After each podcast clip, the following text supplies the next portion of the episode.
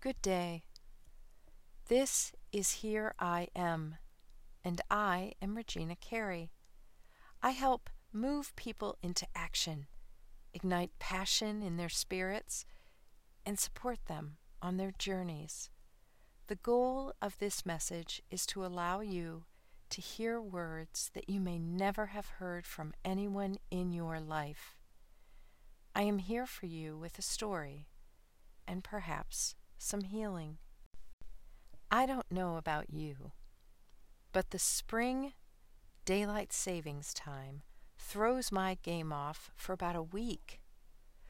Monday morning after the switch, I laid in bed hitting the snooze button, which has been happening way too much over the last two years, and in between alarms, I actually had a dream that I was up, dressed, working out, making coffee, and doing all the activities my normal self does. I even remember feeling proud. Look at me go. then the alarm went off, and there I was, still in bed, comfortable, warm, sleepy, and no motivation to be found. Here's the kicker I caught myself negative self talking and essentially beating myself up all day long for failing to get up on time. It happened as I recognized what had not yet been accomplished in the day.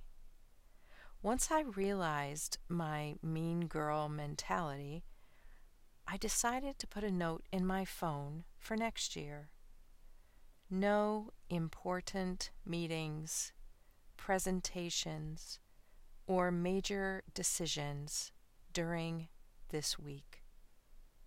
Also, allow myself to sleep in an additional 30 to 45 minutes each day of the week. You see, when we recognize unhelpful and even damaging narratives, we can take action. My goal is to be kind with myself. I know how hard I work. I know how hard you work. Let's give ourselves a break and relax our bodies a bit as they adjust to light changes, time changes, and sleep changes. The more we stress and stew about it, the greater risk of injury, heart attacks, anxiety, and overeating.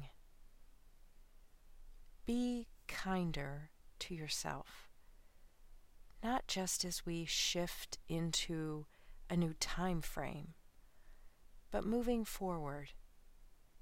Catch yourself acting like a bully toward yourself. Apologize reset, work backwards, ask questions.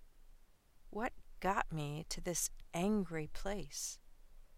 Why am I picking on myself? How can I prevent this from happening again? Who do I want to be in this relationship with myself?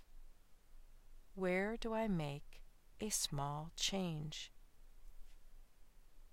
One small change can make all the difference. Your future self benefits when you choose to be kinder. Know that today. Know that for life. Hear this message. You are, and I am grateful. Here I am.